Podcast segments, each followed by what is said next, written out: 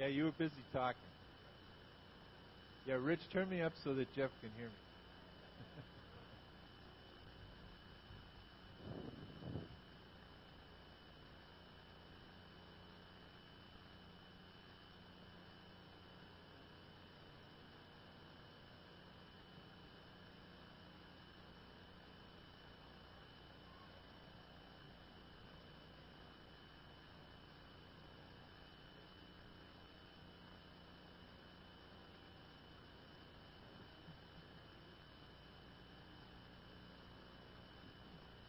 Okay, folks, if you can find your seats. Oh, wait, everybody has a seat. We're going to start in just a few seconds.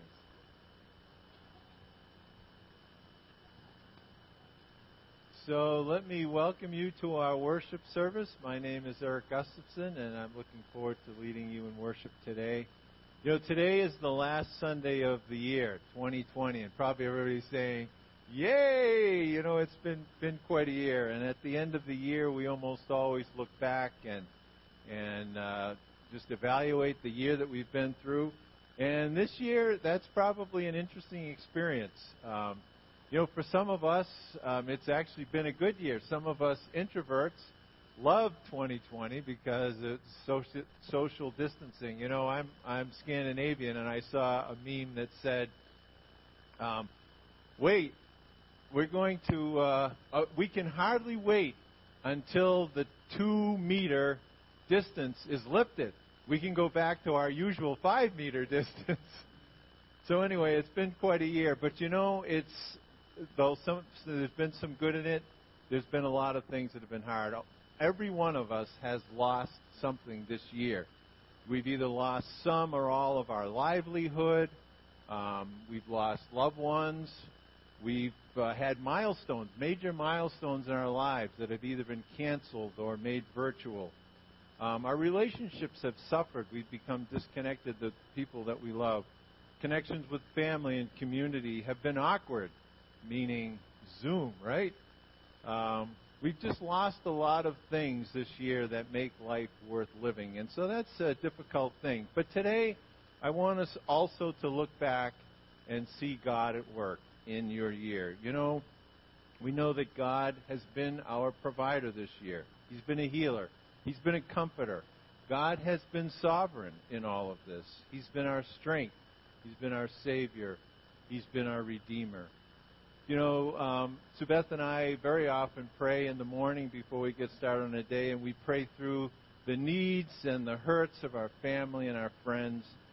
And we pray about the mess that our world is in, just the injustice and corruption in it, the dysfunction in our governments, our culture, even the church and our families. But this year, so I've ended almost all my prayers this year with, Lord, today we choose to put our trust in you. You are our only hope. And so today as we look back and remember 2020, I want to acknowledge what you have lost. It's been hard for you, and it's not trivial. But I hope that you'll also see God's faithfulness, not just his general faithfulness, but that he's been faithful to you. So let's stand. If you're able, let's stand and let's worship together as we look back and we remember all that God has done.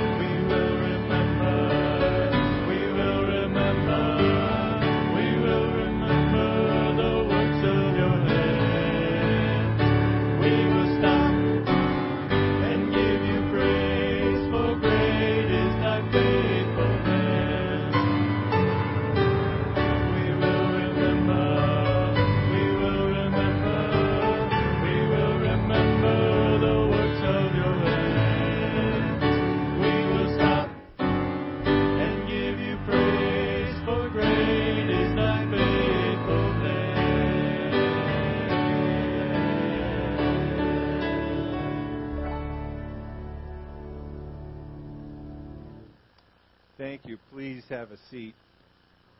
And I'm going to read a psalm that ran across recently that I think might be appropriate for today. Psalm 32. And I'm just going to read the whole thing, and we'll see what the Lord has to say for us as we consider the year that's gone by and how He's been faithful in it.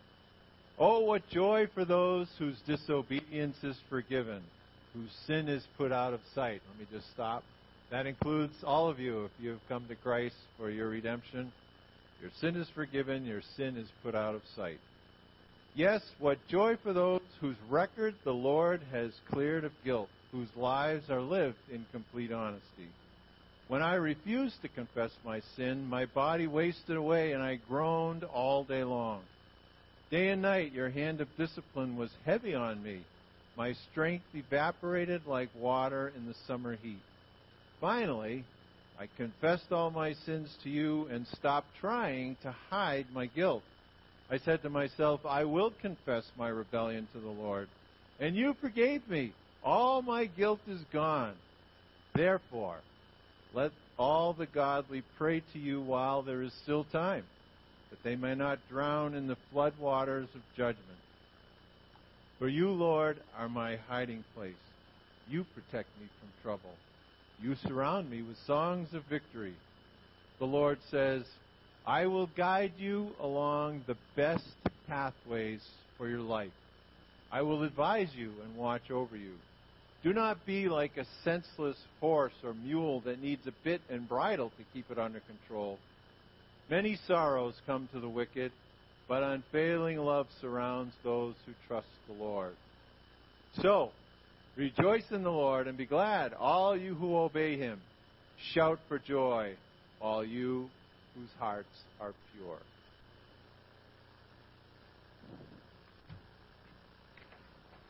Good morning. Welcome to Three Lakes Evangelical Free Church. We're excited that you're here. My name is Ian. I'm one of the pastors here. And you guys are looking pretty good for like 2 days after Christmas. Usually it's confused, not sure what day of the week it is, and full of cheese, right? But we're doing all right. Couple of announcements. There is coffee this morning, so after the service, if you join us downstairs, we would love for you to have a cup of coffee and just fellowship. And there is no youth group this week. That is the other announcement. This would normally be the time that we would pass around the plate. We haven't done that in 9 months, so that's fun. But it's been cool to see God's faithfulness through these hard times for lots of people, and He still is on the throne. So if you want to give, you can give online at our website. You can give through text, or you can give at the plates out on the table at the back. Would you pray with me? Dear Jesus, thank you for this day, and thank you for time together, Lord. And even though this year has been very difficult in lots of ways, we praise you for your sovereignty and your love for us, Lord.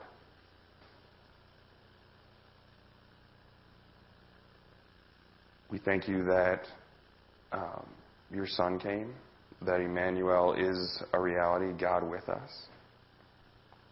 We ask that you would help us to live with that every day, Lord. We ask your blessing on the rest of our worship service, our time together. Help our praise to be sincere. Help our fellowship also to be sincere, Lord. And just, we ask for your Spirit to move here among us. We love you, Father, in Jesus' name. Amen. Let's continue as we worship and focus on the faithfulness and sovereignty of our God. If you can and you want to, please stand up and let's worship together. There is strength within the sorrow.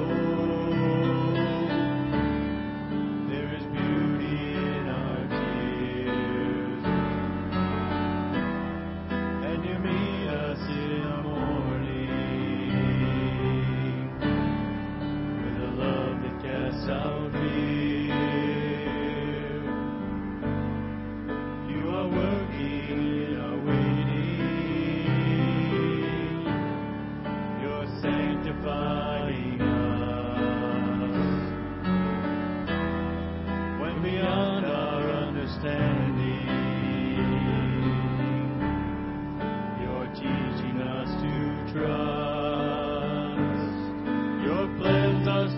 to prosper. You've not forgotten us. You're with us in the fire and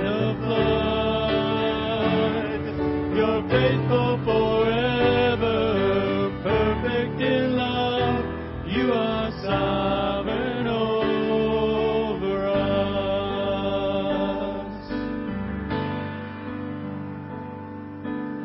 us. You are wisdom unimagined.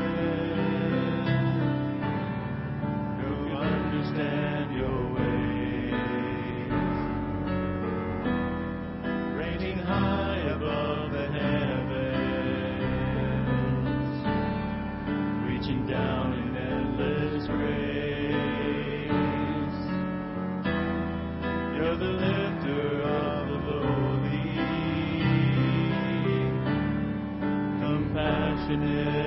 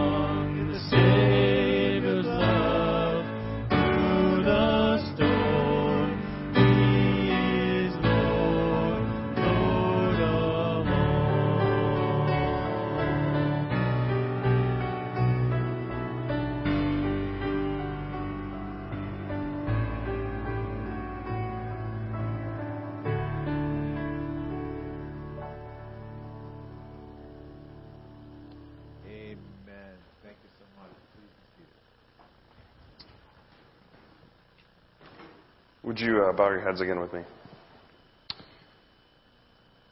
Dear Jesus, you are our cornerstone, Lord. And we thank you for that truth, Lord. We ask your blessing on us as we delve into God's Word, Lord. And may our minds be firmly set on you as we think through what your Word has to tell us. We love you in Jesus' name. Amen.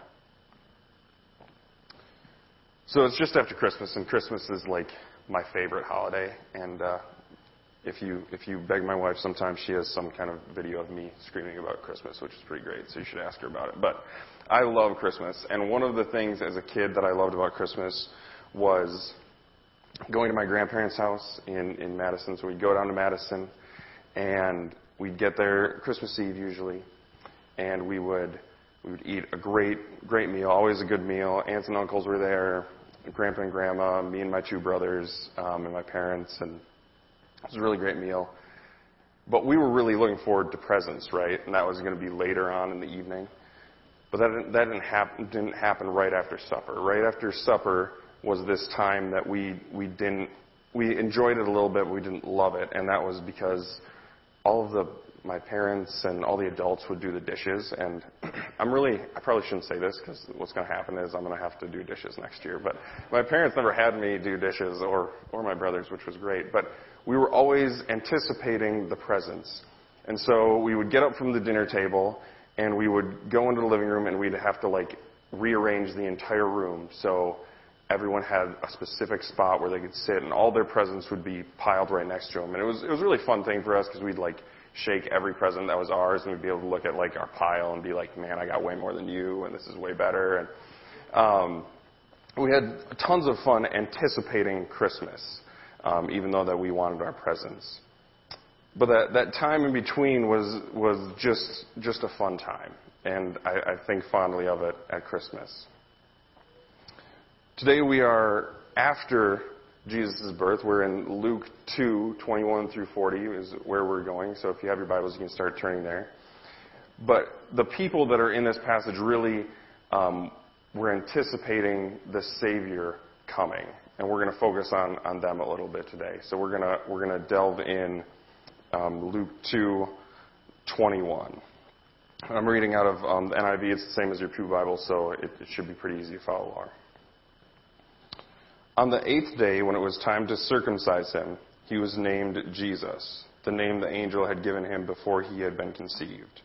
When the time of their purification, according to the laws of Moses, had been completed, Joseph and Mary took him to Jerusalem to present him to the Lord. As it is written in the law of the Lord, every firstborn male is to be consecrated to the Lord, and to offer a sacrifice in keeping with what is said in the law of the Lord, a pair of doves or two young pigeons. So Jesus is born, right? And the Jews had this custom that was written about in the law of Moses that all males had to be circumcised. And I'm not going to get into that, but all I have to say is, sons, men, I'm really glad that we live in the day and age that we do, because fathers usually would do the circumcision at home. So, just saying, it's great that we live where we live. So this was another sign that the Lord used to show that Israel was set apart, that they were a people that were holy. And so that's what happened. Jesus was named Jesus, and his name means to deliver or to rescue, which is an awesome name because that's what he did. In Leviticus 12, we find all of these different purification rites. So you've got the 8 days at home, and this passage kind of combines two large chunks of time. The first 8 days, and then also 30 days after the mother of a newborn was deemed impure or unclean. And so that whole household kind of had to stay at home. They were no longer a part of society for those days. At the end of those days, they would go to the temple, and they would have to sacrifice to purify themselves. Now, in the law, it talks about if you are wealthy enough, you should sacrifice a lamb or a goat. Mary and Joseph, They were quite poor, evidently, because they didn't sacrifice a lamb or goat. They instead did the opposite and sacrificed doves, which is what the law says. If you are poor, that's what you're supposed to do.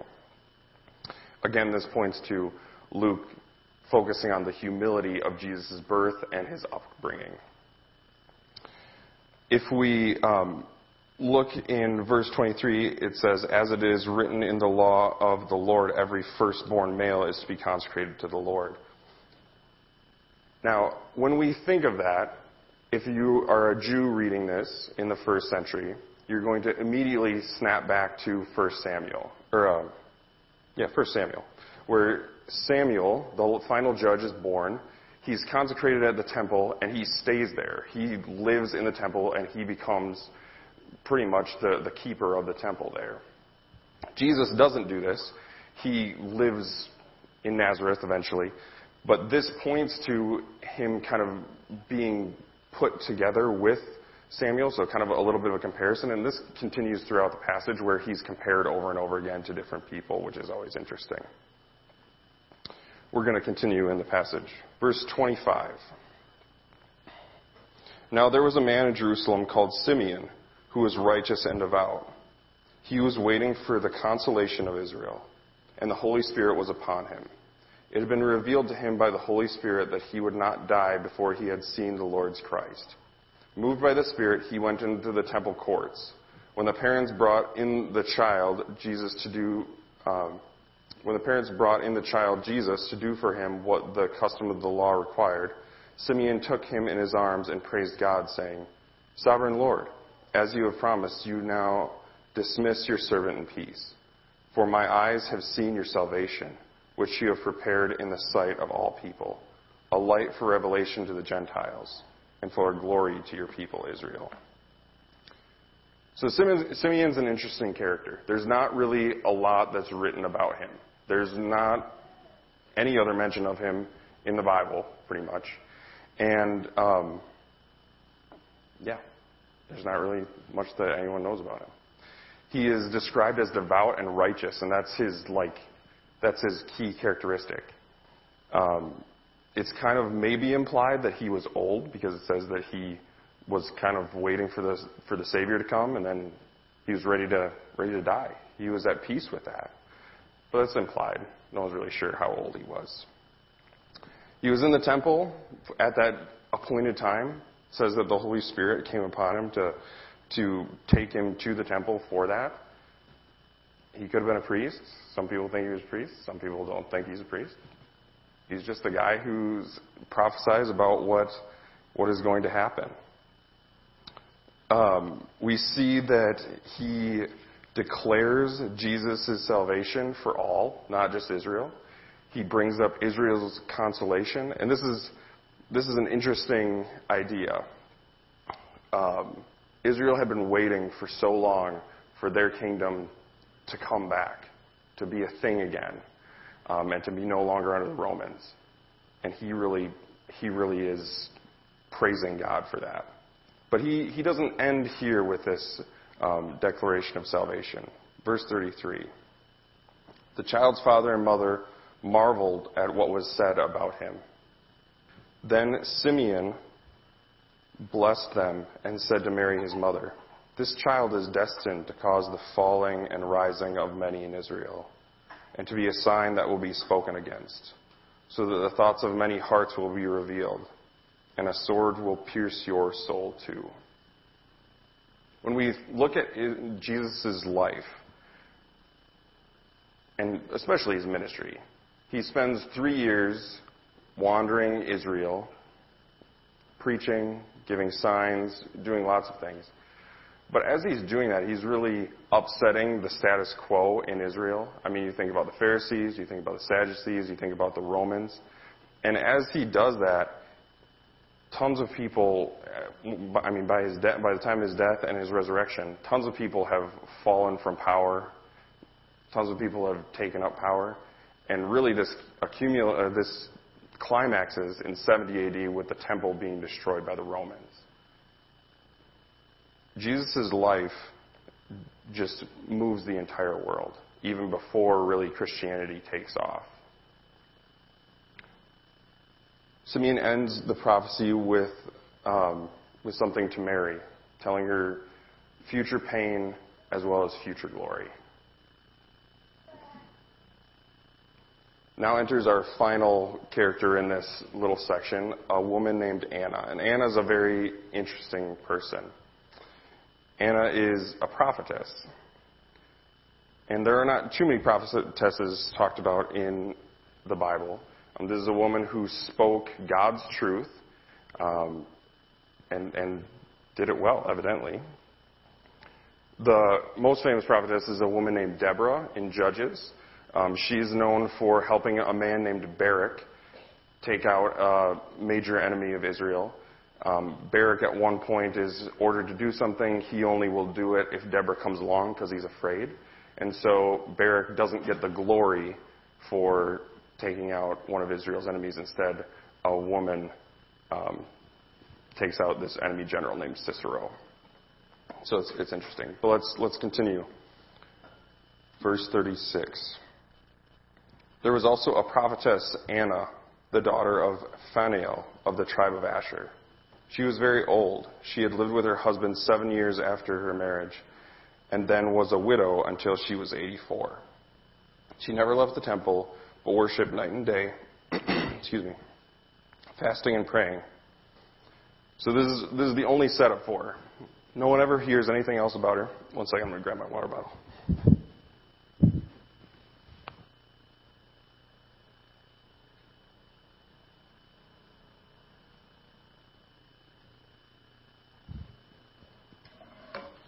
No one else ever hears anything else about her. No one says anything else about her. But we have a little bit more context about who she is than Simeon. So it says that she's been widowed 84 years. This can be translated two different ways. One, she's either been a widow for 84 years, or she's 84 and a widow. Okay?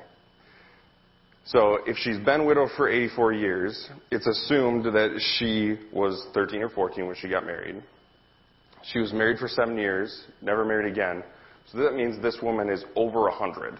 So if you take it that way, or she's 84, which at this time the life expectancy was like 40 or 50. So either way, she's quite elderly. And she had lived in the temple for a long time. She's evidently a devout believer in the Messiah's coming, and she spent her time praying and worshiping.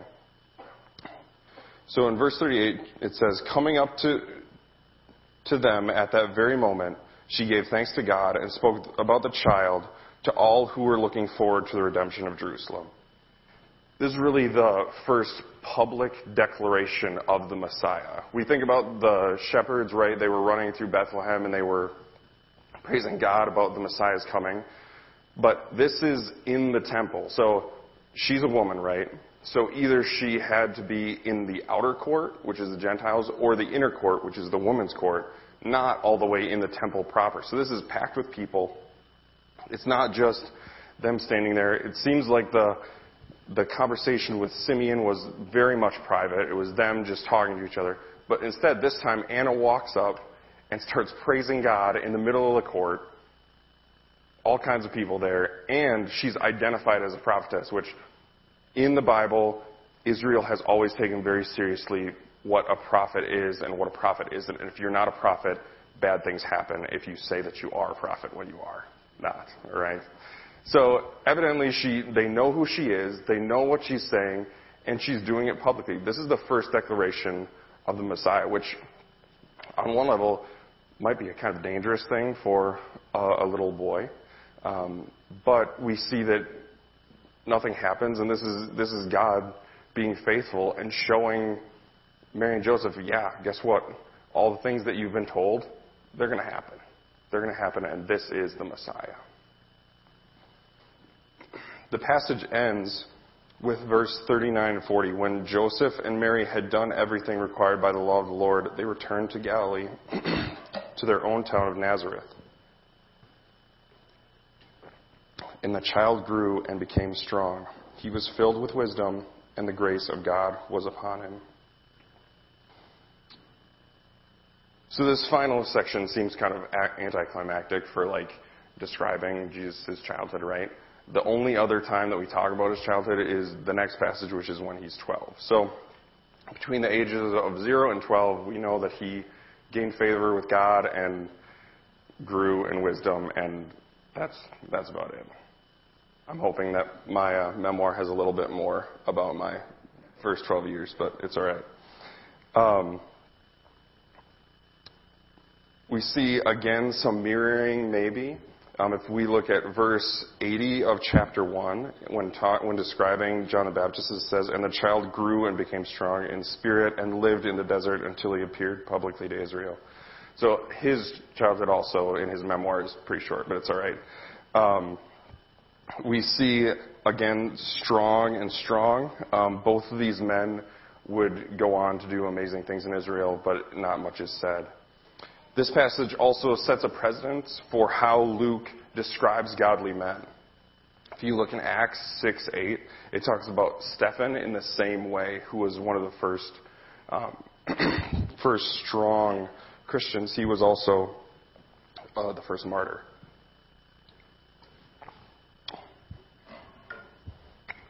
So we get to the end of this passage, and we start asking the question, what does this mean for me? What does this mean for, what is God trying to tell us in our own lives? Well, number one, this passage points to the fact that when we look at Mary and Joseph, their raising of Jesus, their journey to this point, it's been humble. It hasn't been wealthy. It hasn't been easy. But we see that they are praised for their godliness and their faithfulness, and the people that they run into on this way are devout. So it sets up the rest of Jesus' life where humility and godliness will be treasured over wealth and status. You think through the Sermon on the Mount and all of those different blessed are four statements that are there. Matthew 5 is where you can find that. And every single one of those people, it doesn't say, "Blessed are the strong." It says, "Blessed are the meek, for they will inherit the earth." Jesus' life will be set up in this way. And that's what his kingdom is going to look like. Number two, peace sometimes comes through struggle and strife, but following God will be worth it. You think of all the things that Mary's told. She's told that her son will be a great king, right? The Savior. But there's also this warning that Simeon gives about a sword piercing her own soul. And we think through all of her life, all the things that she goes through. She follows God well. And Jesus' death, it's going to be hard. But he rises. And there is that third day.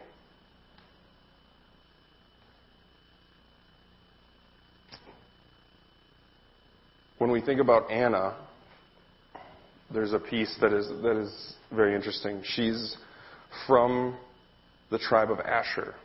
And Asher was one of these tribes that were taken by the Assyrians, and they were scattered. So they were gone. No one knew where they went. But she somehow is there. So either her family hid out and stayed there, or they somehow got back. But as part of this tribe, her father's name is Phanuel, which, I don't think I would really enjoy that name, but it's all right. Phanuel means either to see the face of God or face-to-face with God. And it points back to the place where Jacob wrestles God, right? Well, he wrestles an angel, but he wrestles with God. And that place is called Phanuel with an E. It's a little different, but it's about the same. But she comes face-to-face with God. So Anna, daughter of face-to-face with God, sees God and prophesies of him. And these two people understand the reality of the Messiah's presence in their world right there. When we think of Israel's anticipation of the Messiah coming, we think about going all the way back to Genesis, where God promises that there will be a Savior who will come and crush the head of the serpent, even as his heel is bruised. And we continue on through Israel's history to Abraham. And Abraham is willing to sacrifice his son because he knows that there's a resurrection coming. And we look at Moses and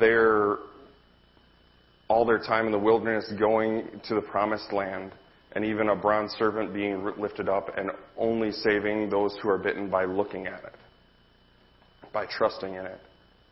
And we continue on to the judges when all these people, there was none of them that were following God. There were only two people. Ruth and Samuel were the only ones that weren't doing what was right in their own eyes.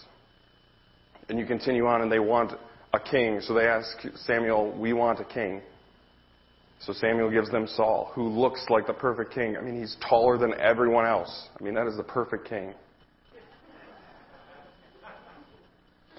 But he's not. He's horrible. He's not a great king. So then they have David. And David is a great king, but he tries to build a house of the Lord, and God says, "No, you've got blood on your hands." And he messes up in tons of horrible ways. And then you have Solomon, the wisest man on earth, right? He can't figure out how to follow God. So then you get to the divided kingdom again. They're still trying to find their place in the world. They're trying to find their Messiah. And you have the Southern Kingdom, two tribes, right? 20 kings, 8 of them are good. None of them are the Messiah. Northern Kingdom, 10 tribes, 19 kings, none of them good at all. So Assyria comes in, takes the Northern Kingdom, scatters them to the four winds. People still don't know where they went. And then Babylon comes in and takes out the last 2 tribes, and they're taken into exile. Daniel's taken into exile. That's his time. 70 years later, after the Persians conquer them, they get back to Israel. They rebuild Jerusalem, right? This is the time of Ezra and Nehemiah and Zerubbabel. And Zerubbabel is really fun to say because you can say Zerubbabel temple and you can remember exactly what he did. He rebuilt the temple. But they looked at the temple and they cried. It wasn't good enough. They were waiting for a Messiah. After the Greeks, after the Romans, after the Maccabees, all the different things that happened, these people are still waiting for a Messiah. And so finally, Simeon and Anna see the Messiah. I don't know if we necessarily understand the gravity of Jesus coming at Christmas. We like to think about all of the, there's the cute nativity set with the donkey and the camel and all that. And we ask questions like how many wise men were there? Is it really important how many wise men were there? Not really. What is important is the fact that the Messiah has come.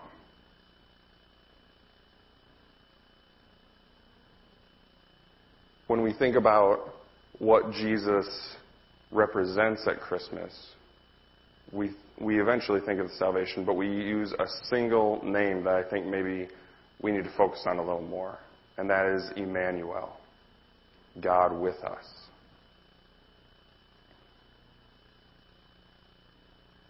Jesus' presence in our lives should change how we see the world around us, how we think about the world around us, and what is really important to us.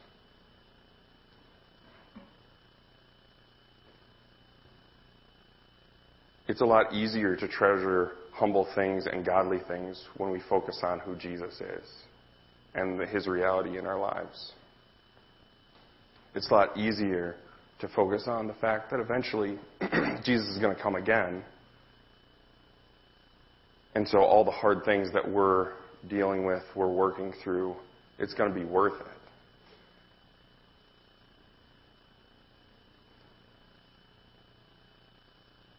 The Bible doesn't say what happened to Anna or Simeon after this. But I'm pretty sure they didn't go back to their lives and live the exact same life that they did before, knowing that the Messiah was here. I mean, you think about Simeon's first statement in verse 29. Sovereign Lord, as you have promised, you now dismiss your servant in peace. Simeon saying, I'm ready to go, Lord. You're here. It's okay. So I want you to focus on this the rest of the week. What does Jesus' presence in my life mean for me? And how does it change how I look at the world? And if you don't know what that means to have Jesus' presence in your life, I'd love to have a conversation with you about it. Because it changes everything.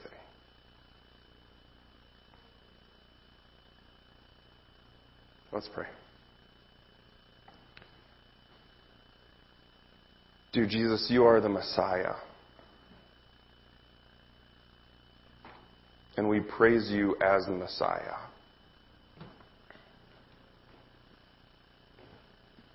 We name you Emmanuel, or you are named Emmanuel, I should say. But most of us don't live like God is with us.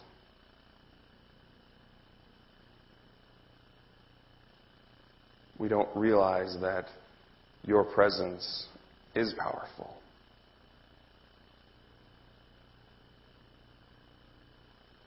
Lord, help us to follow you well, to love you well, and to live as if you're right here with us. Because you have come, and where you come, there is peace. We ask your blessing on our time. We love you, Lord. Thank you for coming and for who you are. In Jesus' name, amen.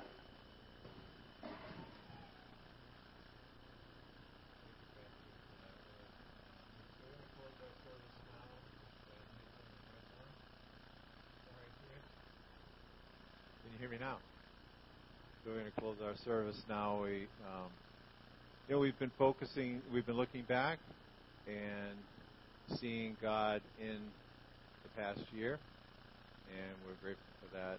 So we're going to sing the famous hymn, Great Is Thy Faithfulness, that focuses on God's faithfulness. You know, not only in seeing us through this last year, but He's faithful, and He sent His Son as a Messiah, as a Savior. God with us, living with us, enables us to be right with God. Boy, is there anything more important in our life than that God has been faithful for. So let's stand together and let's sing of God's great faithfulness.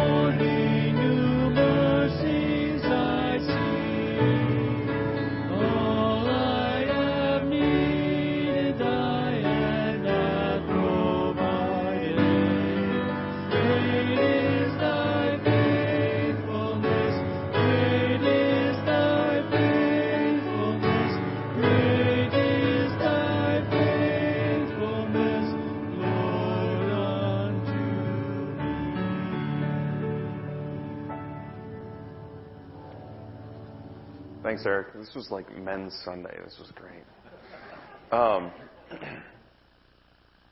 We have coffee downstairs. If you'd like some, you're welcome to join us. Otherwise, have a great rest of your Christmas season. And yes, it is still Christmas season because I haven't had Christmas yet. So, you're dismissed.